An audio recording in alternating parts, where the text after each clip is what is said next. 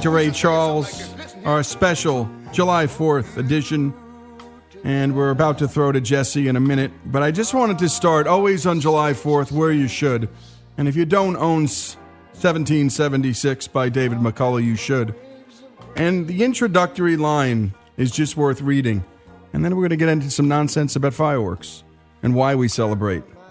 And this is from General George Washington, January 14, 1776. And he writes in his journal that day The reflection upon my situation and that of this army produces many an uneasy hour when all around me are wrapped in sleep. Few people know the predicament we are in. And as we learned from McCullough, nothing had to happen the way it happened. And ever since 1776, we've been moving toward a more perfect union. And one of the things that we do on July 4th is we blow stuff up. We love it. From New York City to San Francisco, rural hamlets all across this country, homemade stuff, the real stuff, big time companies doing it, and everything in between. We throw to Jesse for everything you need to know about fireworks.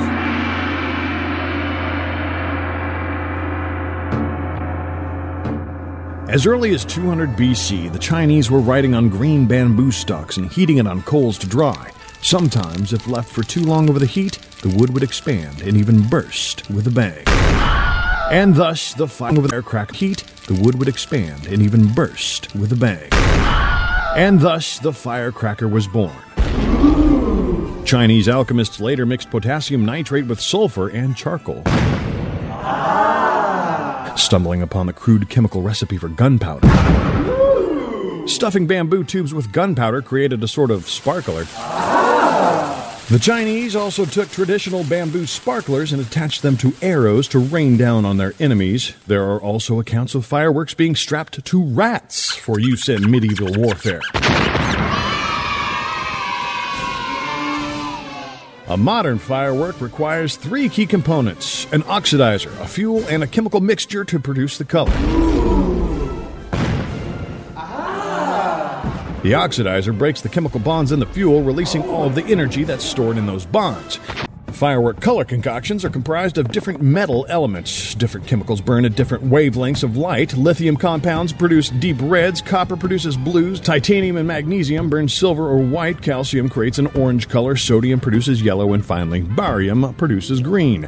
Layers of organic salt and potassium burn one at a time. As each layer burns, it slowly releases a gas, negating the whistling sound associated with most firework rockets. Aluminum or iron flakes can create a hissing or sizzling sparkles, while titanium powder can create loud blasts, in addition to white sparks. Some of the very first Independence Day celebrations involved fireworks. On July 4th, 1777, Philadelphia put together an elaborate day of festivities that included a 13 cannon display, a parade, a fancy dinner, toasts, music, musket salutes, and of course, fireworks. After a series of fireworks shenanigans in 1731, officials in Rhode Island outlawed the use of fireworks for mischievous ends. No one plans on having an accident. Least of all this pretty little thing. At the turn of the 20th century, the Society for the Suppression of Unnecessary Noise campaigned against the use of fireworks, and their efforts are largely responsible for the first fireworks regulations in the United States. Yeah. Two states, Delaware and Massachusetts, ban the sale and use of all consumer fireworks, including novelties and sparklers. 16 states Arizona, California, Colorado, Connecticut, Florida, Idaho, Maryland, Minnesota, New York, New Jersey, North Carolina, Oregon, Pennsylvania, Rhode Island, Virginia, Wisconsin, and the District of Columbia allow the sale and use of non aerial and non explosive fireworks, also called safe and sane, also called sissy fireworks like novelties, fountains, and sparklers. During the 4th of July, Americans light about 175 million pounds of fireworks, which is equivalent to about 100,000 lightning bolts. On a typical 4th of July, approximately 2 out of 5 reported fires are caused by fireworks. Males account for 57% of private firework injuries in the United States. Females are injured more often at public firework displays.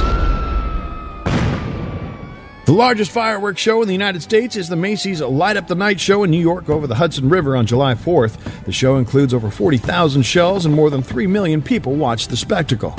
The Boston firework display for the 4th is one of the most expensive shows at a record 2.5 million. The Washington D.C. 4th of July fireworks show draws over 500,000 spectators as well as a national TV viewing audience. Because the large show discharges over 33 tons of fireworks, several agencies are required to monitor it including the FBI, the Bureau of Alcohol, Tobacco, Firearms, and Explosives, the Federal Aviation Administration, Secret Service, DC Fire and Police Departments, National Parks and Services, and its police department. This is really all it takes.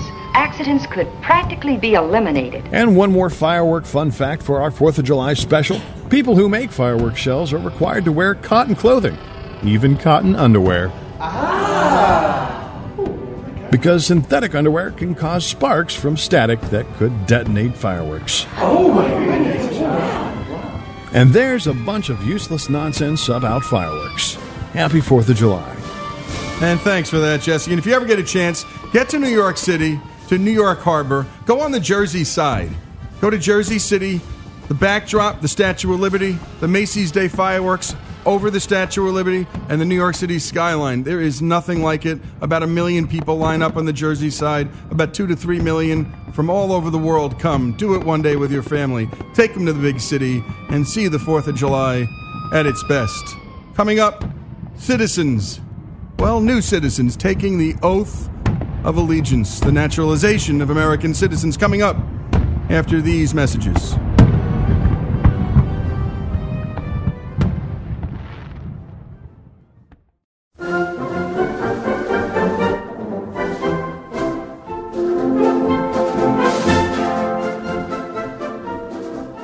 Is Our American Stories, a special July 4th edition, and we sent the crew up to Memphis to a naturalization ceremony.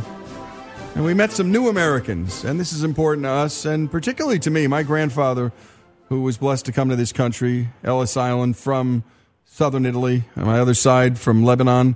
And both of them, both grandparents, would haul me over to Jersey City and have me watch and meet new immigrants because they didn't think we appreciated anything, we Americans who were born here. We hadn't fought to come here. We hadn't gone through the trials and tribulations of coming here. And I heard the war stories all day the ship ride over, the boat ride over, Ellis Island for weeks, the processing, the testing, the little bit of language skills, and the name changes. And both sides, the names were changed.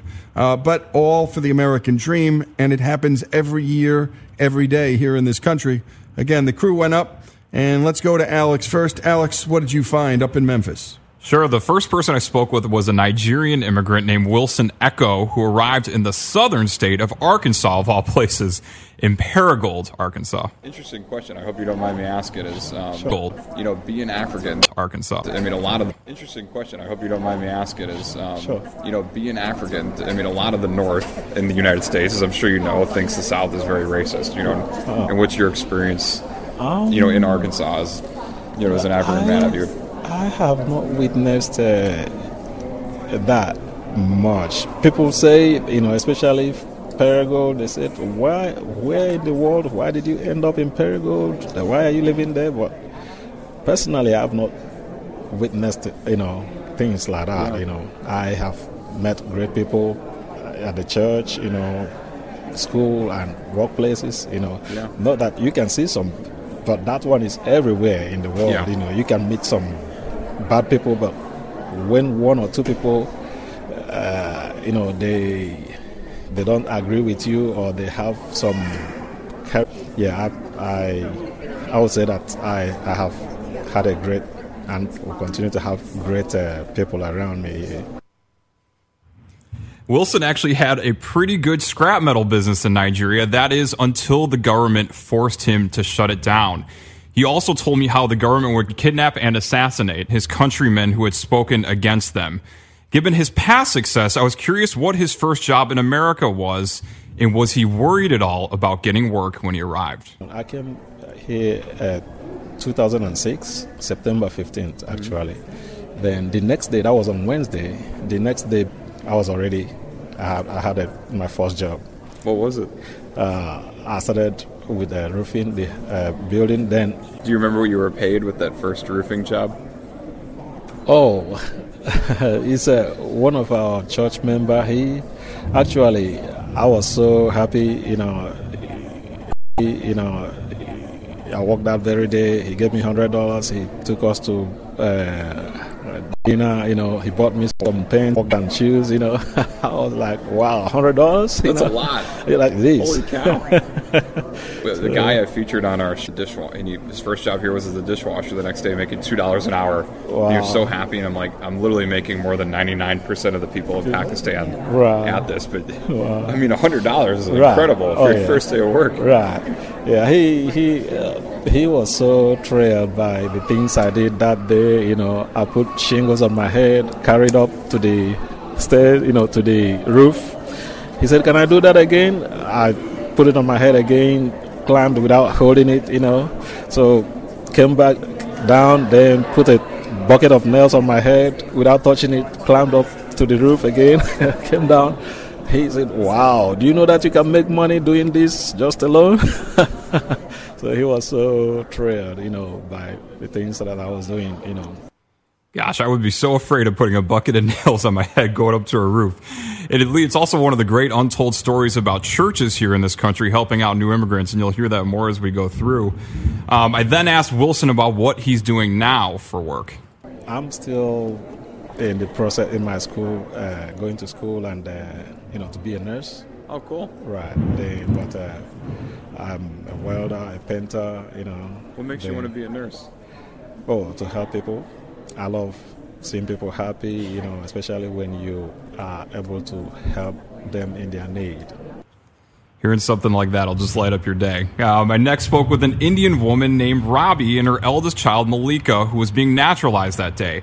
And when, when Malika was just three years old, Robbie and her husband moved their family to the United States. And I asked why. I did come because I wanted my kids to grow up in a to grow up in a free country. Yeah. That was more open. How is it not free in India? It is free, but the t- place I come from is Kashmir. Okay, got it. Well, tell, So I guess for folks who don't know, tell tell them about Kashmir. Well, it, it's it's difficult to say much about it. There's a little bit of a civil war going on there. Yeah. It's kind of scary to let kids grow up. I guess that's what it is. I guess I'm saying something too political. Is that right? No, no, no, no. It's all right. Do you just see a lot of violence? I mean, around Yes. you. And, uh, Yes. We were scared to raise kids there. A little civil war. That's a little bit of an understatement, Lee. Kashmir is an area that is disputed among India, Pakistan, and China. And there have been several declared wars between India and Pakistan over it, with around 50 to 100,000 people dying in that conflict. The exact number is uncertain because so many have disappeared. I then spoke with Malika, who's now 18 years old. I'm in college right now, and I want to serve in the military for a Oh, couple wow. years after, and Why? maybe go to law school.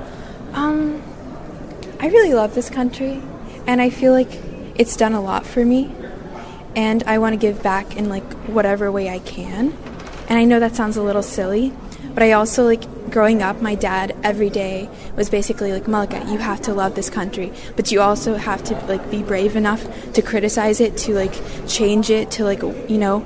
know what's good what's bad what needs like where the gap is because like this country has so much potential what do you want to do in the military? Uh hopefully become an intelligence officer but you don't really get to pick. Yeah. it's like whatever the army needs.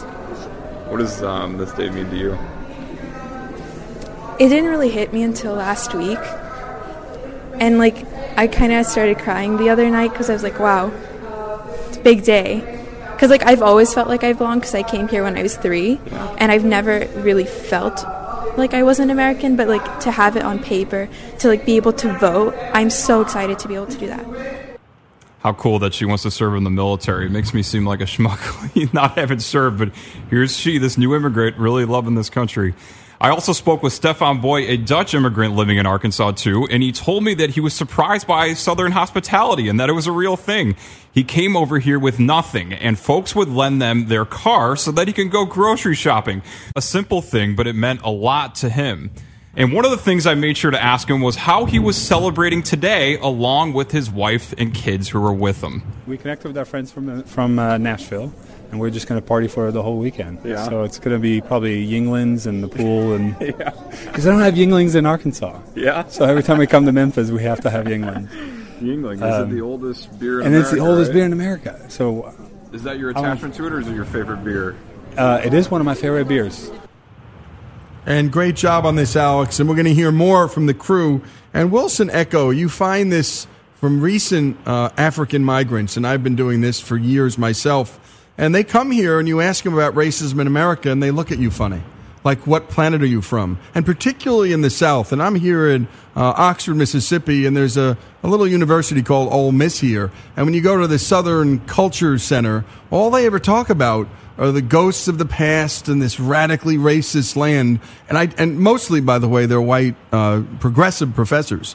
Uh, but I, I'd love to have the professors talk to Wilson Echo, particularly about his homeland, what he escaped, what he came to, and what he really thinks about the South and about his own country. That's what we do here on Our American Stories. Not our words, not our opinions. Wilson Echo's opinion about his new home, his, his dream home.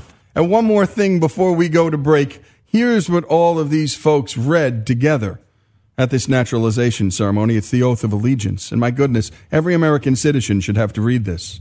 I hereby declare on oath that I absolutely and entirely renounce and abjure all allegiance and fidelity to any foreign prince, potentate, state, or sovereignty of whom or which I have heretofore been a subject or citizen. That I will support and defend the Constitution and the laws of the United States of America against all enemies, foreign and domestic. That I will bear true faith and allegiance to the same. That I will bear arms on behalf of the United States when required by law. Wow that I will perform non-combatant service in the armed forces of the United States when required by law, and that I will perform work of national importance under civilian direction when required by law, and that I take this obligation freely without any mental reservation or purpose of evasion. So help me God. This is Lee Habib. This is Our American Stories. More stories from Memphis. New Americans being born voluntarily from every corner of the earth. More after these messages.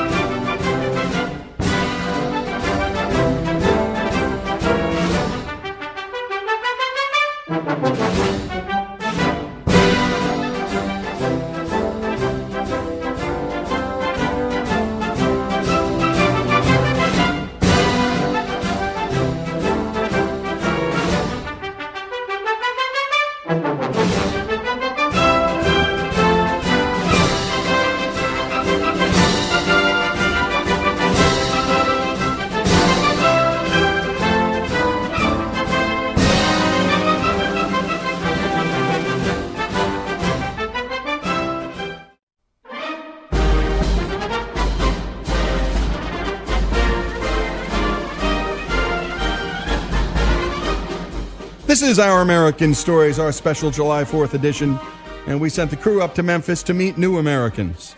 People from all over the world, 30 countries, 70 new citizens. And by the way, if you've not gone, take the family and then let your kids hear the circumstances that brought people here. And let these people hear and tell their stories to you. You tell your stories to them. It's as beautiful a thing as you can do with your kids, with your family. And I'll tell you, I'll promise you, you'll cry at least once, maybe twice. And you'll maybe have more gratitude for all you have here in this great country.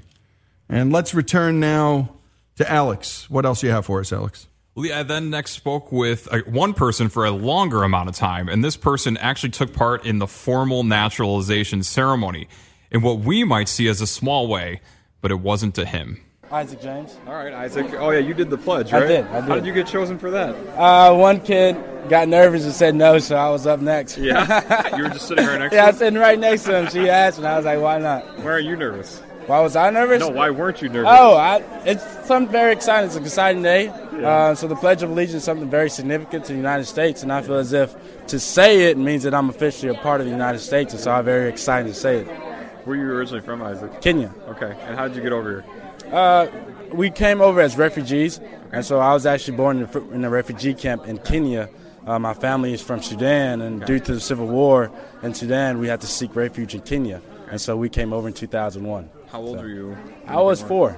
Okay. Four. So you, do you not really remember? I don't remember much of it. Um, I can I have pictures in the back of my head about um, just sort of the atmosphere of it, but I don't really know in depth of what uh, that area consisted of. Yeah. But Can you tell me any more about the pictures in your head from? uh, well, pretty much, um, I picture myself uh, just being out um, in the refugee camp, and I remember the huts and everything. And as a kid, I know I remember, you know, walking around naked and just playing around, you know, just doing kids things and uh, just playing soccer and hanging out with uh, all the refugee children from different countries um, in that that one refugee camp. That actually, you know, kind of must have been cool. What's, what's so funny about life is if that's where you grew up and Yeah. you were born, you have no context Yeah, no- for what the rest of the world Exactly. is like. Kind of talk about that. Exactly. The context. Yeah, yeah. Just how um, you you have no context that you know other people grew up in a different way. Yeah, You know, yeah, you're you don't, you that's all don't. you Yeah, so that's all I knew, um, and all I knew. Just that area, my, um, and just that area, my surroundings around. That's all. Around. That's all I knew that I knew that the word was. And so, coming to the United States, I mean, the United States has way more than what a refugee camp in Kenya has, and so it was a culture shock. It was a, a society change. Um, it was just something different and something new, something exhilarating that I never really experienced. Um, and I grew up in the United States, and so I've become to really become accustomed to the American way of life. Um, so that's very exciting. Where did you guys move to in the U.S.? We moved um, so through the United Nations. Um, we were relocated in Memphis. Oh, really? Yeah. So the UN relocates refugees in different parts of the world, and we were relocated in Memphis. Do they know why Memphis for you? Or just No luck? idea. I guess just luck. Very luck. So the United Nations played a role. Did they help set up housing, or where did you guys kind of live, or how did you know? Tell me about how your parents the- kind of started their life yeah, here. the UN relocates, and then we got involved with Catholic Charities, Uh-huh. And um, they really became our foundation for the first three to six months. Um, they the one, they were the ones that took my mom and our family to our um, health appointments. So we, they took us to the doctors. Um, they got us to our appointments with uh, immigration, and so they're the ones that really, um, really set our foundation here on the United States and made sure that uh, where we were at the moment was stable. yeah. So, and you were fine after six months. You were stable enough to go off on your own and. well, yeah. After six months, uh, they expected us or my parent, my mom, to have a job and sort of uh, have that income to where she could um, pay for the rent and utilities and stuff like that. Um, but they uh, they continue to check on check up on us after that just to make sure that um, we were becoming accustomed to the American way and we were developing in our English and doing well in our schools. Yeah. Well, your English was great. Uh, Yeah. do you remember what your mom's first job was when she came here? She actually, by trade, she's a carpenter by trade. Your so in? Africa, yeah. So in Africa, she did carpentry. When she came over, um, she did carpentry as well. But she's also a cleaning lady. Uh, my mom is isn't the most literate individual Uh-huh. uh, due to the fact that she didn't um, advance far enough in uh, in high school or middle school, and so. Um, the best job she could get was, you know, in her trade and then cleaning, uh, which didn't require much um, literacy. Well, she's got to be immensely proud how literate you are. Yeah, yeah, yeah. yeah. She she's uh she believes she's an American dream, uh, and so she pushes me and she believes in her other four kids to American dream, and so she pushes me and her other four kids to um, take advantage of the opportunity we have, and that's our goal to take advantage. Are female carpenters more common in Africa than here? Um, I mean, you yeah. must know how rare it is yeah, here. it's very rare here, very rare here. But in Africa, um, carpentry is one of those things that is a necessity. Yeah. And when you talk about job opportunities that are in these areas, carpentry is um, one that that is an opportunity. Yeah. Um, and so she took up that as a trade and really just honed in her skills and developed. Yeah. What are you doing right now, Isaac? I'm in school. Okay, I'm in school. at? So I went to Evangelical Christian School Uh-huh. uh, in Cordova, Tennessee. I graduated there. Went to Jackson State Community College for three years. Got my associates. Then I'm going down to Rollins College in Orlando, Florida, to get my bachelor's. Oh man, Rollins is in uh, what's the town? Winter Park. Winter Park, Oh, yeah, so- beautiful. man, one of the best places in this Yeah, country. I'm excited about That's it. cool. Um, what do you want to do for work? Uh, I'm a business major. Okay. And so I really hope to go back and impact the area with what I learned in the business field in, Here in the Memphis? United States. Yeah, in Memphis, United States in general. Um, and really just take back the skills that I have and develop uh, that third world economy. Um, and at the end of the day, if I could get a position with the United Nations, um, and they have like an economic development uh, department, and I would love to be a part of that, um, and really just give my life to serving those that are in refugee camps because I've been there, I've experienced it, my mother has experienced it, and we know just just sort of the atrocities that the individuals in those camps have experienced, and so they need hope and they need to be given hope. And if I can be a part of that, that's that's okay with me to give my life to that, and So that'd you're be trying to pay it exciting. forward for what the yeah. UN did for you. Yeah, absolutely. That's absolutely. beautiful, Isaac. Yeah. Thank you. How are you celebrating today? How am I celebrating today? Um, I have work at four o'clock. what's, your, what's your work today? I work at Chickasaw Country Club. All right, cool. Yeah, yeah. What kind of work are you doing? I am a uh, busboy. Okay. Um, so I, I clean up after um, when individuals get done with their meals. Yeah. Um, and I also just do general labor around the area. Tell me about that experience. What have you learned from doing it? And I, I used to be a caddy at a Yeah. country club, so I, Yeah. I I know the service industry. Uh-huh. mean, talk about what you've learned from it. Yeah, like like being in the service industry, industry is very humbling, um, very humbling. Um, I've enjoyed it in the fact that I've made new friends, and um, and I've really developed my selfless servitude. Um, and a lot of times, people look at those jobs as um, as something that to look down upon because you know they're they're Yeah. service, you know they're they're busboys, they're doing the dirty work. But at the end of the day, is those people um, that are willing to uh, serve others that keeps the world going, that Yeah. keeps uh, the economy, that keeps the society going. And so I'm very proud um, and honored to be a part of that. And great job on that, Alex. And the voice of Isaac, my goodness, be still my heart. Something exhilarating, he said, about coming to this country. You don't hear an ounce of victim status here, no self pity. Work. He's working. He's working, he's advancing himself, and he's serving others. And this is what we can learn from all of these immigrants. This is what I learned. I was not allowed to complain in my house, and I knew why. Granddad took me to meet these people, and it just wasn't possible after meeting these people. From the Sudan, from everywhere around the world. More after these messages from a Memphis naturalization ceremony, our special 4th of July ceremony here on Our American Stories.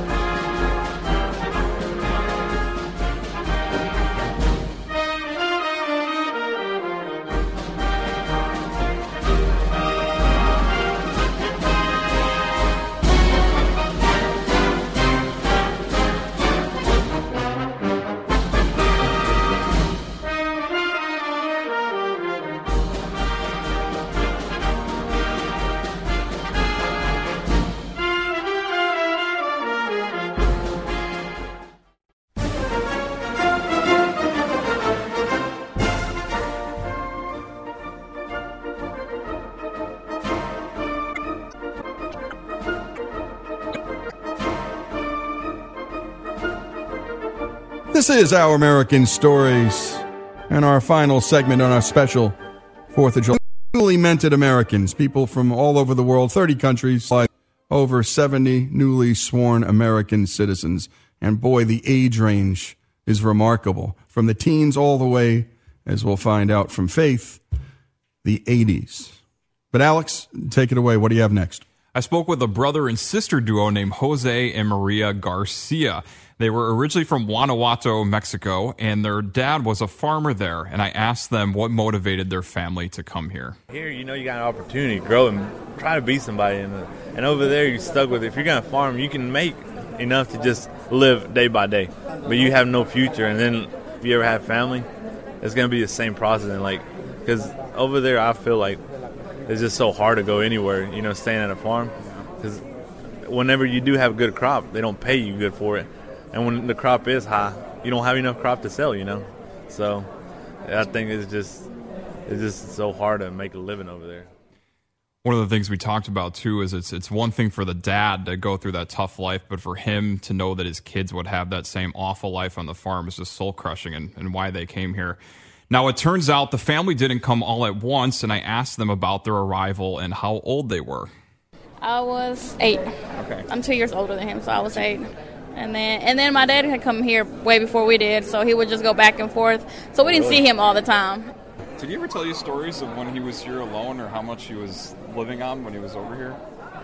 I don't know how much was living on, but I mean, he just tells how he basically all he did was work. That's all he did when he was here by himself. Because he would go to work from pretty much from sunrise to sunset, and then go home or go like they would go to Walmart once a week get the lunch. It was just a bunch of guys living together. They pretty much did the same thing. It was them here and their families over there. I think with him, the hardest thing was leaving us.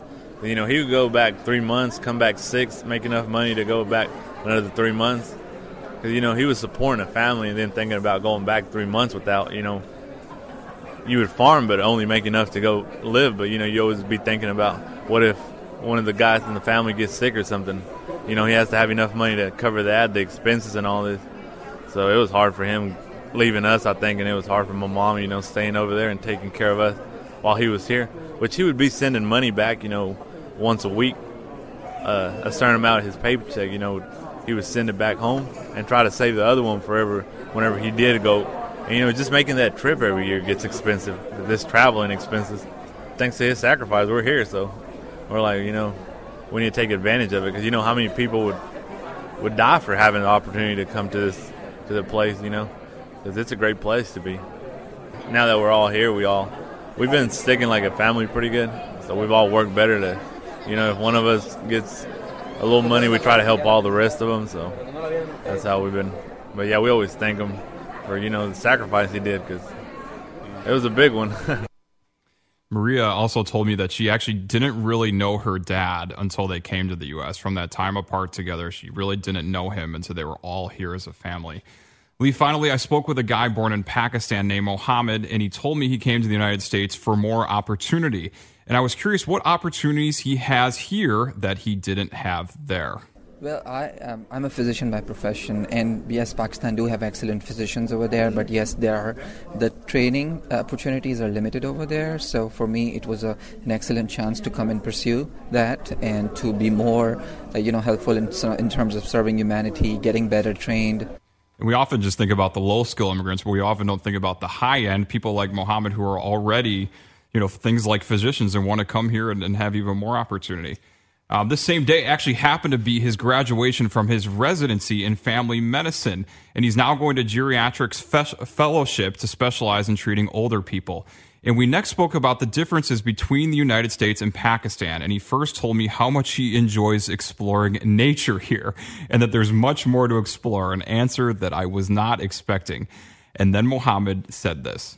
There are several things that you cannot say openly, like, you know, when it comes to expressing your views about anything, may it be religion, may it be people, you have to be very cautious about what you're saying because, you know, uh, because of the poor law and order situation over there, you can't take a risk your life. But here, as long as you're not, uh, you're obeying the laws, you can express yourself. So that's what I like about it here. Mohammed briefly mentioned the freedom of religious expression here in the United States, the expression Pakistan here in the United States that Pakistan doesn't have, and I wanted to explore this more with him. There are different divisions of Islam over there, and uh, it's not that I was afraid of anything, but it's just that. Uh, you know, we need to be more diverse in terms of uh, respecting other religions also. Sometimes they don't get that kind of respect over there, like other religions especially. So that is interesting to see over here that, you know, people can be from any religion and they're being you know, uh, encouraged to practice the way they want, Yeah. as long as they are not harming anyone else. And by the way, Pakistan has what's called a blasphemy law, where if you speak something the government considers false about Islam, even if you're a Muslim yourself, you can be punished all the way up to a death sentence. And it's also considered blasphemous against the law to publicly declare being an atheist. And now imagine America having this and giving the government that kind of power. So one of the reasons we like doing this is you get to hear about what life's like somewhere else. talk about the First Amendment, the most important rights, uh, the right to free expression, and of course, the right to follow your conscience and practice your religion as you see fit, or not at all. And now our own Faith Garcia brings us her conversation with a newly naturalized citizen. Brings us her conversation with a newly naturalized citizen. What do you got for us, Faith? Yeah, I was able to speak with a woman who was from Mexico, who became a citizen herself just a few years ago. But she was actually there for her mother's naturalization, who is 80 years old. My mom has been in the United States um, 12 years, 12 years, and um, recently well, she decided to become an American citizen. What um, what made the change? Why? Um, she loved the country, and she's really happy here. So she don't want to have trouble back and forth because she we have more family in Mexico, and she like it back and forward. So in this way, she don't have to have more issues about limited of time. So is this more emotional for you or for her? Do you think? For everybody. it was a good experience for the full family because everybody participate. Even my grandbabies participate. Everybody helped her to learn about the questions, about everything, you know. So everybody is really excited about today's days. And she's 80? She's 80. She turned 80 last November. The first time when she went to do the test, she passed the question, the civic question. And we was everybody surprised because we was expecting she failed it. But she knew every question. She actually failed in the personal questions. So we say, how's possible? But she was so nervous, you know. But the second times was really nice and easy, and she passed. So she's here. yeah. And what was your name and what is your My name is Adriana Roman, and her name is Graciela Cárcamo. Graciela. Yes. She don't have words to describe because she's still thinking this is like a dream. I don't think this happened to me, you know, but it is happening. So it's really nice. And I think it's not just my mom. All these people is here. They go through the same experience. It is a lot of work to put into to become a citizen. A lot of people don't understand what it means. When you tell them you have to learn these questions, a lot of Americans don't even know the answers. They say, "What is this? I don't even know. This is history," you know. And it's it's accomplishing when you are uh, for another country and you become American. Is yeah, it's a dream come true. And finally, our Hillsdale intern Colby brings us his conversation with a newly naturalized citizen. What do you got for us, Colby? Well, when I was there, Lee, there was this guy. His name's Hamadi Hassan. He was uh, wearing this very traditional coat uh, that was some African country. And when I went up to him, it turns out he's from Kenya, which is an East African country. He was born in a refugee camp, and he really wanted to share his story with me. He was very eager and excited, and this is it. When I was coming here, I was younger, so I'm pretty sure as I was watching my parents, the process was a little longer and harder, but it got easier and easier, and we, we finally arrived. You know, it was it was good. Uh, like, what's what's going to be like the most exciting thing to be a citizen? Just thinking about how far we have come, you know, from the struggle of going out and finding food to where you could have, a better job opportunities to work. And the food is right around the corner so you have stores everywhere. Where, where i'm from stores are miles away and no transportation. You literally have to walk 20 30 miles depending on where you where you live at you know. It's, it's, it's really, i'm really excited you know becoming a citizen. Just, sometimes it gets emotional that i'm here you know you still have family in Kenya? I still have family till today. My grandmas and cousins and aunties, some of them still back there. You know, we communicate. We're able to send money back to you know help help them out. But I'm really excited to be here. And uh, what's like the Fourth of July going to mean for you this upcoming summer? Oh man, we're gonna be celebrating. We're food everywhere, barbecue. We'll celebrate, especially that I'm becoming a citizen too. This, is, this will be one of the biggest holidays of my life now. You know. One of the biggest holidays of my life. And what you hear throughout this entire hour, folks, is gratitude. And you can't have love without gratitude, appreciation without gratitude. We heard from Jose Garcia. And my goodness, he said, You have no future where I was from. It's so hard to go anywhere, so hard to make a living over there. And he was talking about his home country of Mexico. And all he did, his daughter said, all my dad did was work. Sacrificial love. That's what you hear over and over and over here. This is Lee Habib. This is Our American Stories. Great job to the whole crew. And this will be an annual tradition, heading up to here from new citizens every year, here on Our American Stories.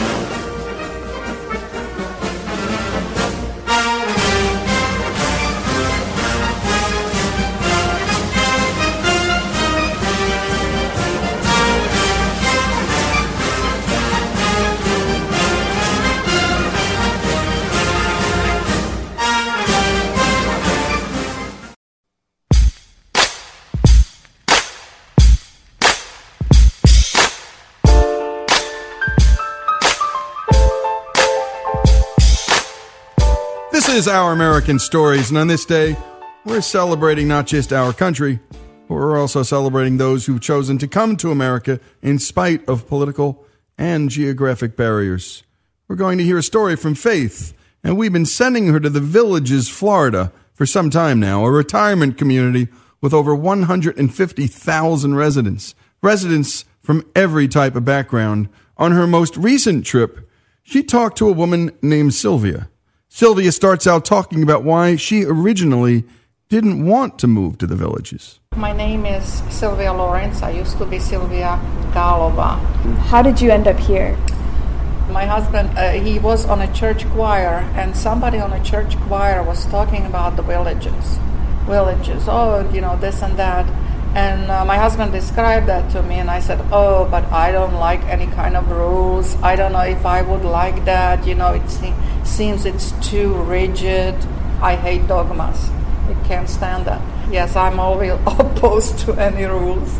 Sylvia is very different from most of the other villagers I've talked to since I've been there. You may have noticed her thick accent. But one of the important things she mentioned was not liking rules. Why is that? Sylvia escaped from communist Czechoslovakia after the Soviets had invaded her country in 1968. But the initial communist invasion started when she was very young. In 53, the communists absolutely confiscated everything. Uh, my all my family owned um, lots of properties, restaurants, uh, stores, uh, cars. I remember as a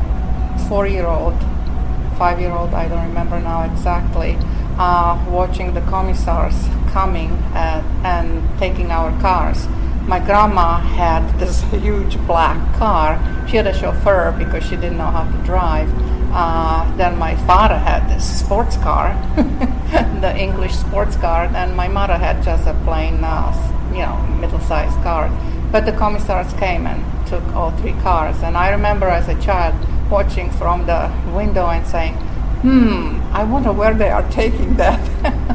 but uh, I remember as a child, the commissars would come at three, four o'clock in the morning uh, and looking for stuff, uh, you know, jewelry uh, pictures, um, fur coats, and they would just confiscate that. It didn't mean ma- much to me then, but and my grandma used to say, uh, she lived with us. Ah, it's just stuff. I'll make more money and buy you stuff. I grew up uh, and went to school. I was ostracized because I was from the rich family. They and the teachers would say to me, "You are no good," and I I remember thinking, "Why? What did I do?" And I couldn't comprehend that I'm not good because I I I am from a former rich family. But again, my grandma always stood by me and she said to me, Whatever you have in your head, the communists cannot take away from you. Be the best you can be, reach for the stars. And that's what I did. I was, I, I, hard, I worked very, very, very hard in school and uh, I did well. Um, my grandma was a very big influence on me, and she's been dead for 43 years, but there is not one day that I don't think about her. Then things began to change, seemingly for the better. Then around 66, 67, the situations became a little bit better. We used to have a little bit of a freedom. For example, freedom of press and freedom of expression. And it was all thanks to the president who was Dubček, D U B C E K. And he didn't want us to stop being a communist country. All he really wanted a little bit of freedom. But in August 21, uh, 1968, I woke up at 4 o'clock in the morning and the news was don't panic, stay indoors. The Soviet invaded your country. We were in total disbelief because we did not believe we did anything wrong. All we were asking was for a little bit of freedom. But the Soviets, our Soviet army came and invaded Czechoslovakia. They also invaded Poland. How old were you? Uh, I was 18. So Sylvia and her mother, knowing and experiencing the evils of communism, decided to plan their escape, which was no easy task. That was it for me because I felt there is no future for me anymore. You know how 18 year old, we are sort of, at that time, I think I was selfish. I only thought about myself and I just was very forceful. I said, I'm going to leave, I'm going to escape. And at that time, because of the Soviet army, and you know, nobody really was guarding the borders and nobody really knew what they were doing. However, the old rule was that before you can leave Czechoslovakia, you need a permission from the Minister of Interior um, Affairs and then you needed a visa to go to country of your choice. So, okay, we, my mother and I went to the Minister of Internal Affairs and stood in line with our passports, and all of a sudden, somebody shouting, "The Soviets are coming! The soldiers are going to be here! If they f- catch you with your passport, they are going to take you, and maybe you'll end up a couple days in jail." My mother said, let's don't run outside. Let's go and run and hide in the building. So we went in a cellar, and uh, I spent a whole night just huddling in a cellar with my mother. Uh, luckily, I was young and very skinny, so in the morning we still didn't want to use the front door to exit because they were going to ask us, you know, what were you doing here this early in the morning? So there was a tiny little window in the cellar room. So I crawled through it, and my mother was always tiny, so she she fitted uh, through the window too. And we just pretended like you know we are on a stroll here. So we were not stopped, and we kept our passports. And when we come back, we're going to hear more of Sylvia and her mom's escape from communist Czechoslovakia. More after these messages. Faith's visit to the villages and Sylvia and her story, again here on Our American Stories.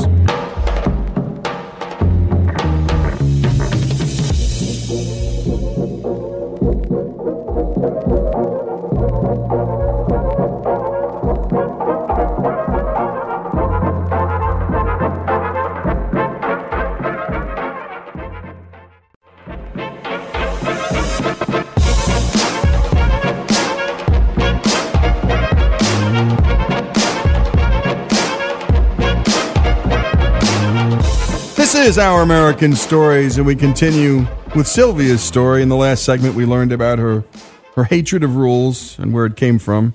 We learned that quickly. And how Czechoslovakia, notice how they vilified the wealthy first. Because then the rest of the folks could hate the wealthy. But then it was the upper middle class, then it was the middle class. And pretty soon, the communists had confiscated everything. So when you hear the 1% getting vilified, just remember what's really going on. But let's go back to the story and to Sylvia's story and faith at the villages.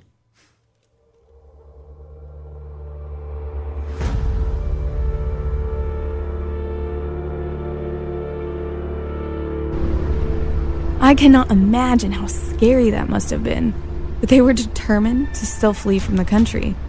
However, her grandmother was not fit to take the trip. So after the night of staying in the cellar, Sylvia and her grandmother had an important conversation. We came home, and at that time we were living in an apartment that had a very long, dark hallway. And my grandma was on one side, and you know, as an 18 year old, I'm saying, Grandma, I'm leaving. I'm leaving. I cannot live here anymore. And my grandma turned around and said, Yes, that's a good decision. And I, I said, Why isn't she saying something? Why isn't she saying, Don't go? Or, you know, and I think she was crying because she wanted me to go. And that was the hardest, hardest happening to me.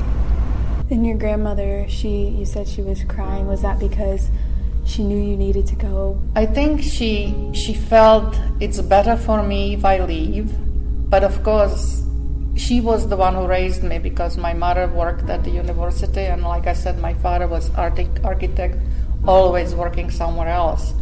Uh, so I was raised by my grandma, and we were extremely, extremely close. But I think she felt for me to have a better life is to let me go. And I never saw her again. I think she was just totally unselfish because I think if I would have known that she was crying and that she didn't want me to leave, perhaps I wouldn't have left. But she she hid that from me because she wanted me to go. She wanted me to have a better life. And the communist regime actually fell, but 19 years later. So, you know, I was eight, 18 when I left, but to living under the communism for 19 more years, I don't think that was acceptable for her or for me. What are other things that you remember your grandmother telling you? she always told me to make friends with smarter people than I am because you can always learn from them. Uh, my grandma was an extremely strong woman who, who would never let herself be defeated. You know, no matter what came, what the communists dealt. You know, they took her two stores, her two beautiful restaurant, her apartment building complex that she had. They took our home where I was raised, and it never faced her. She said, "That's okay. I'll I'll make more money, and we'll we'll have something else." The example she gave me was the one, and I'm still living by it because she was an outstanding woman. And I'm really happy that I had somebody like that in my life. Too bad my sons never met her, but I've been telling them the stories about her, so I hope something stuck. She always said, You see the stars there? Reach for them. And when I, you know, she always asked me, What do you want to be? You know, what do you want to study? And she always said, It doesn't matter. Whatever you study, it will be okay. She would never say, You cannot be a doctor or you cannot, uh, you know, do this. She would say, Oh, go get the stars. You know, they can take your jewelry, you know, but they cannot take whatever you have in your, you know, your brain. They cannot take that. So basically, she was telling me to learn every day of your life. Uh, life, just learn, learn, learn. So after saying goodbye to her grandmother, Sylvia and her mother took their chances for a better life and headed toward the border, not knowing what would happen to them. So we left, my mother and I left, and uh, to this day, I do, and we went by train, and to this day, I don't know how it happened because the Soviet soldiers came and questioned everybody and I spoke Russian because everybody had to, in schools, you had to uh, take Russian as a second language. But to this day, I don't know what I was saying to that soldier. but he let us go. So I don't know what happened, but we end up in Vienna, Austria. We had absolutely no money. We had absolutely nothing to where to stay or how to feed ourselves. so um, we went to a convent. We also spoke German because that was my third language that I had to take. And they said, okay, you can stay with us, but you have to work for your uh, food. And it was really funny because I was all my young adult life, I was such a spoiled child. I never, I never cooked, I never did dishes, I never cleaned floors or washed clothes. And all of a sudden, I'm working, you know, cleaning floors for my food. but I did it, you know, because uh, I always felt you have to do what you have to do.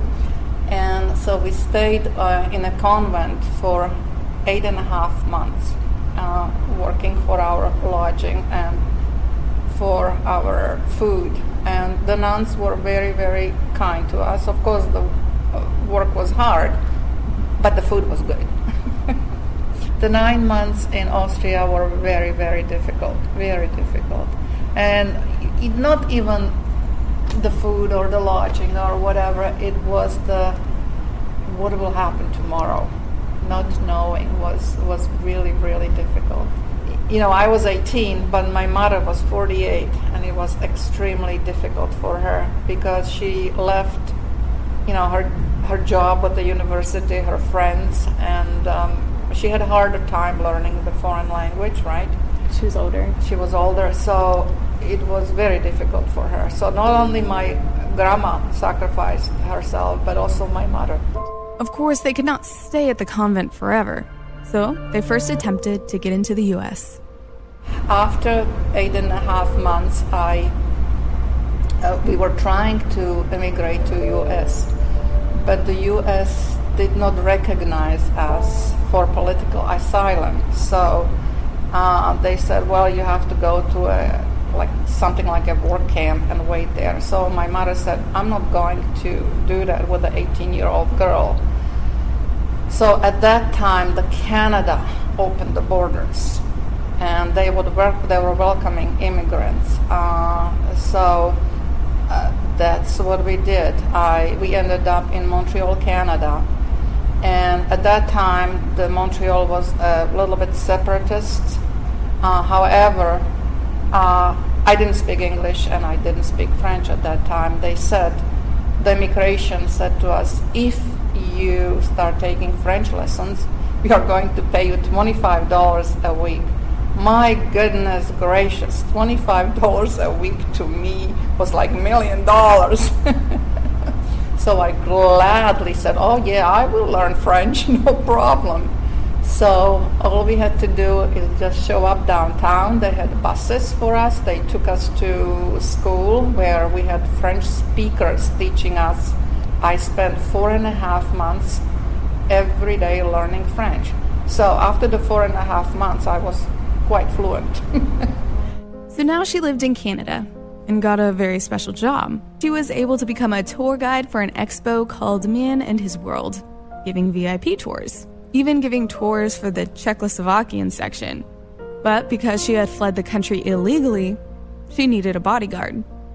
Just in case someone wanted to take her back to the country. And when we come back, the rest of the story, the rest of Sylvia's story, and I had to fight back tears listening to her account of Grandma just holding it back and sending her little girl off. What an act of love and just a beautiful, beautiful story. And by the way, a little history lesson for those of us who don't know the ravages of communism and bad government. More of Sylvia's story, Faith's story at the villages after these messages.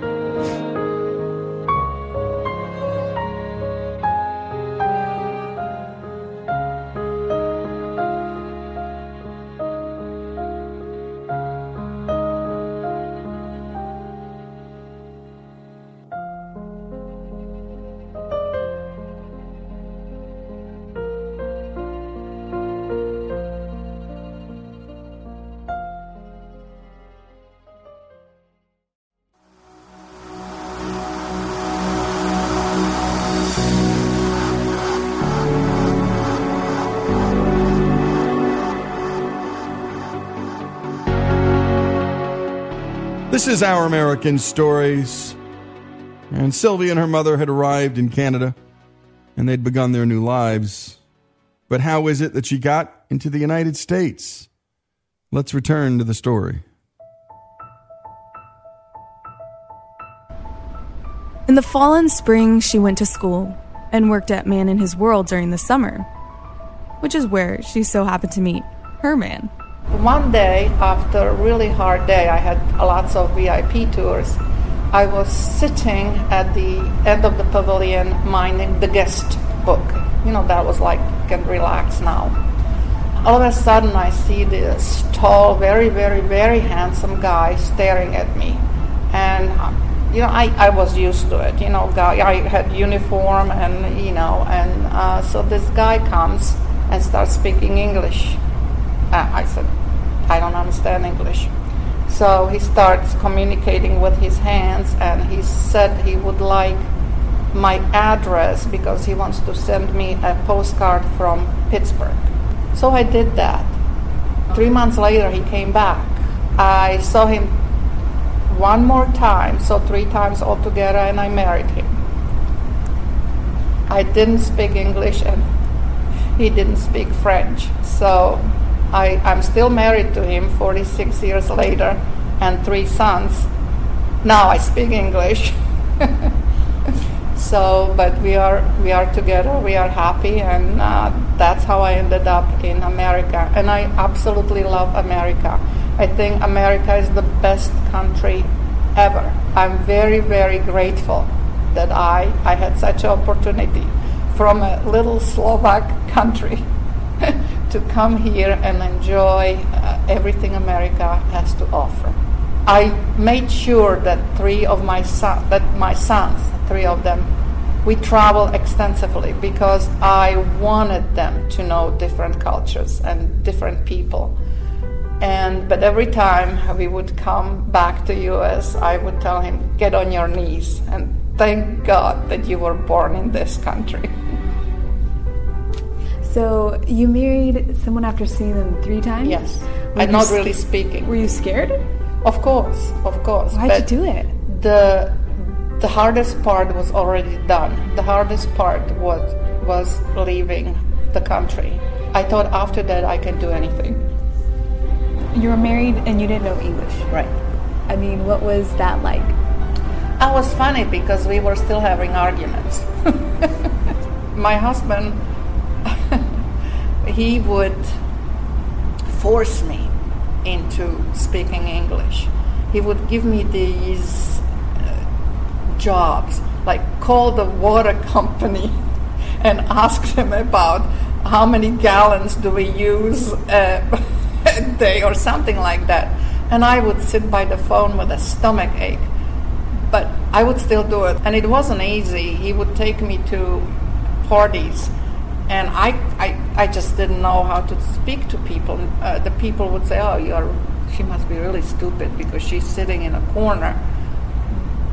But it was because I didn't speak the language. You know, that's a human nature. If they don't understand something, m- maybe you don't really find out what's going on.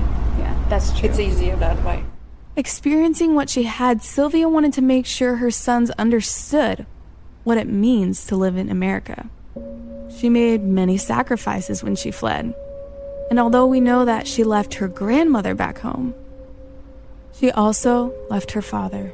My father, uh, my father was an architect, but his heart was broken because he was an artist also, and he wanted to build colorful buildings with lots of windows, and of course that was not permitted in, in the communist regime.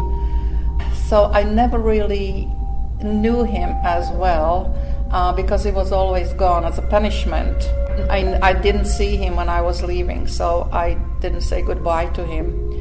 And uh, the communication between my grandma and my father was very sketchy, very seldom because we were afraid that if they get letters from U- US or Canada, they will be punished. But then I found out that he was uh, seriously ill with cancer. So I called the hospital and I explained the situation that I'm his daughter and I am living in the U.S. And I asked the doctor who was uh, taking care of my father if he is okay with me talking to him because he could the doctor could be punished by allowing somebody from US talking to his patient. But he said no I will I will let your father talk to you. Uh, but my father was I guess in so much pain and not really he didn't understand what was going on because I said hello father this is your daughter. And he said I have no daughter and that was the last I heard from him. He died two weeks later. So, uh, you know, life is not not easy, but uh, that's the only life we have. So we have to make the best out of everything that happens to us. He didn't even remember her.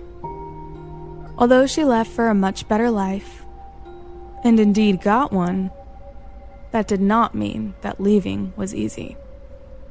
So, what exactly are Sylvia's thoughts towards those who may not appreciate the US the way that she does? You see, the, the problem with uh, America, they, they're afraid of, some people are afraid to fail. And why? You, sh- you could fail. It, it, if you learn something from your mistakes or from, from your failure, that's okay just pick up and start again. And I think everybody here is just, you know, they they don't want to work hard sometimes. They just want a good job, a lot of money. Well, it doesn't work like that. you have to work hard. You cannot have money if you don't do anything for it. Well, because for you, failure would have been basically, you know, being caught as you were trying to escape. The worst thing already happened to me. So what else can happen, you know? Sylvia has had an interesting life to say the least. And now she has settled down in the Villages, Florida. So, what exactly does she do these days? I realized that basically they give you all sorts of opportunities to do this or that, or if you don't want to, that's okay too. And I like that because I love dancing. Again, going back to my grandma, she believed that females must be very graceful. So I started with ballet at age three. I was dancing all my life. So that that is totally amazing that right now I'm dancing. My son thinks I'm really crazy by doing this, but that's okay. I'm dancing until I, I cannot. it always came back to her grandmother, the person who told her to reach for the stars, no matter the circumstance. Thank you, Sylvia. I know this was an emotional story to share. This is Faith Garcia from Our American Stories reporting to you from the Villages, Florida.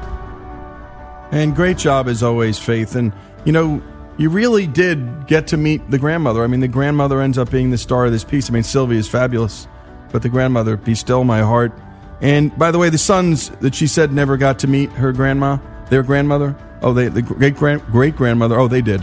They did in countless and endless stories about their great grandmother and her grandmother. This is Lee Habib, Sylvia's story, Faith's story. The two of them coming together, total strangers, to learn a little about each other and about the world. This is our American stories.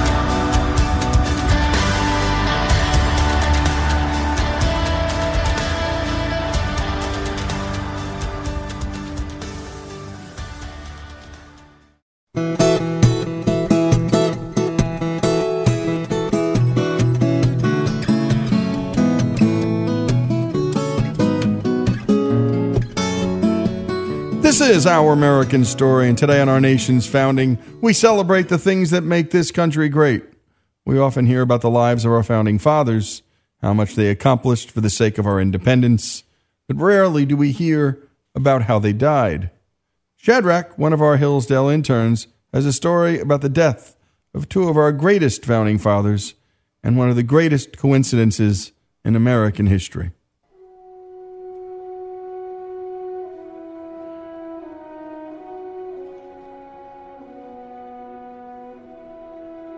It was July 4th, 1826, the 50th anniversary of the signing of the Declaration of Independence. Festivities all around the U.S. were in full swing.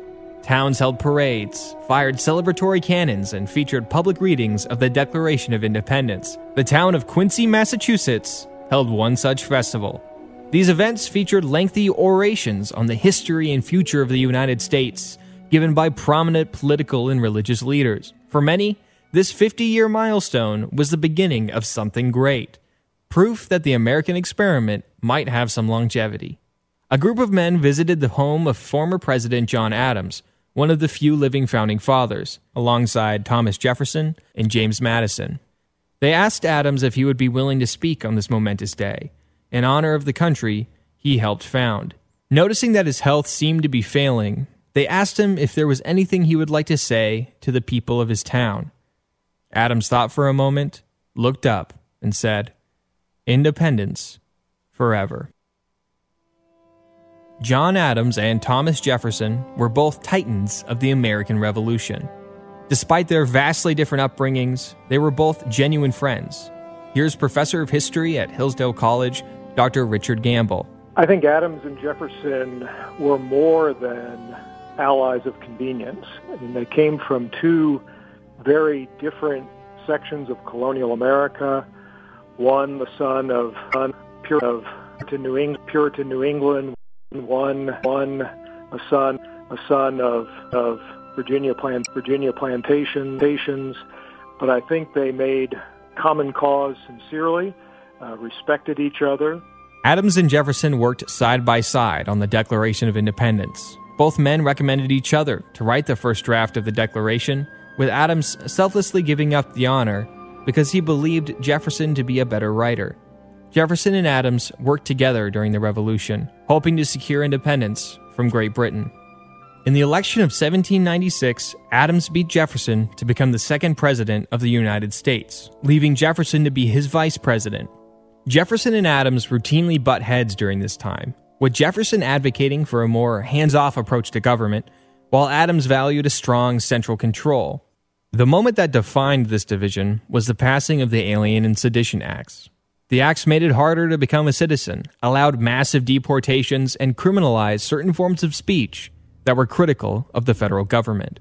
Jefferson deemed these decisions traitorous to the Constitution, publicly reprimanding Adams. Their relationship was never the same, and the following election of 1800 has been called by many the first truly negative election. We do find some really nasty politics uh, in 1800. The election of 1800 was characterized as an epic showdown between the Federalist Party of energetic government and the emerging Jeffersonian Republicans, the kinds of barbs that were traded against uh, one candidate or, the, or another sometimes are really quite vicious. Uh, Jefferson was portrayed as irreligious, a man dangerous to the morals of America and to the Christian faith. Uh, Adams portrayed as a stuffy, puritanical New Englander, uh, too nationalist, too royalist, too convinced of his own importance uh, and dignity and uh, contrary to the simple Republican principles of American government. These attacks further strained the two's relationship, and after Jefferson won the election, it seemed like the two would never reconcile. Years passed, and as they aged, the two began to miss each other's company. They often talked with mutual friends about reconnecting, but never made that final push. Eventually, the two finally made the connection. John Adams' wife, Abigail, and a mutual friend and a friend of Jefferson's as well, named uh, Benjamin Rush, uh, the Philadelphian physician, and a signer of the Declaration of Independence, there were conversations, uh, a feeling out, a testing the waters to see if these two old, uh, venerable champions of American liberty could come back together, uh, could repair the rift in their long friendship. And it was through the help of Abigail and Benjamin Rush that the two were able to resume a correspondence. Adams and Jefferson wrote back and forth for 14 years. And what exactly did these venerable champions of liberty write about? They talked about everything. They talked about their achievement back at the time of the revolution. They talked about their presidencies. They talked about their legacy. They talked about education in detail and at great length. They discussed Jefferson's plans for the University of Virginia and the curriculum and the faculty. They gossiped about friends of theirs. Uh, they talked about old age. And as they came to be one of the, uh, to be numbered among the three survivors, the only three survivors of those who signed the original declaration, they talked about mortality. And as the sun rose on July 4th, 1826, both men were elderly and increasingly frail. Thomas Jefferson was 83 and John Adams was 90. A day before, at his home of Monticello, Thomas Jefferson's health began to fail. Jefferson knew clearly that his time was short. His health was failing rapidly. He was quite coherent up until not long before he died. He slept most of the day on July the 3rd, and he was starting to mix up uh, day and night. And he woke up in the evening of July the 3rd, and we have pretty pretty good confidence that he said something very close to, "Is it July the 4th?" or "It is July the 4th." And he was told that no, it is it is not, but almost. We're very close. There were times when he seemed very confused he seemed to be dreaming, if not hallucinating, that he was back in the days of the revolution. He said he needed to correspond with uh, the committees of safety. And at one point, he even began to gesture as though he was writing at a desk and sending instructions to the uh, committees of safety. So that's where his mind was. And uh, the next day, uh, at uh, which was, of course, July the 4th. Uh, he passed away at 12:50 p.m. By all indications, from all who were there with him in his last days, uh, he was resigned to die. He was not fretful about it. There was something philosophical uh, about his approach to death. It was not a matter to be feared. One of the United States' greatest founding fathers dying on the 4th of July, and on the 50th anniversary, no less. But that's only half of the story. Up in Quincy, Massachusetts, at the family home, John Adams was uh, dying that same day. And we don't have the kinds of records for Adams' death that we have for Thomas Jefferson's. There was only one person with him when he died. There was uh, a woman with him who was a bit of a distant relative uh, related to his wife. And we will never know exactly what John Adams' final words may have been. But he seems, there seems to be that clear testimony that he said at least Thomas Jefferson, but there are other stories that he said Thomas Jefferson survives. And so, on the same day, mere hours away from each other, Adams and Jefferson died on July 4th, 50 years after they had stood side by side and helped sign the United States into existence. These were two men who seemed tied together by destiny, a pair of unlikely friends who worked together to declare and defend independence, fought each other on the grounds of some of America's oldest questions of freedom versus security, fell away from each other in anger, their friendship a victim of increasingly brutal party politics, and reconciled their differences for the sake of a lasting and beautiful friendship. In one of his letters to Jefferson, Adams asked if he would live his life over again. Jefferson responded, You ask if I would agree to live my 70 or rather 73 years over again? To which I say yay. I think with you that it is a good world, on the whole, that it has been framed on a principle of benevolence. I steer my bark with hope in the head, leaving fear astern. When Adams said, Jefferson survives, he was wrong. But maybe he wasn't. These are two men whose legacies seem to outlive them. And today, as we celebrate our nation's founding, their story is as alive as ever. And great job on that, Shadrach. And thank you, too, to Professor Richard Gamble over at Hillsdale College. And nobody does this stuff better. And if you want to actually take some free courses, they're available at hillsdale.edu. You don't have to go to Hillsdale, Hillsdale can come to you. And when you get a chance, pop up some of their courses. They're just terrific. This is Our American Stories. Jefferson and Adams' story. They're remarkable remarkable lives and how they came to an end.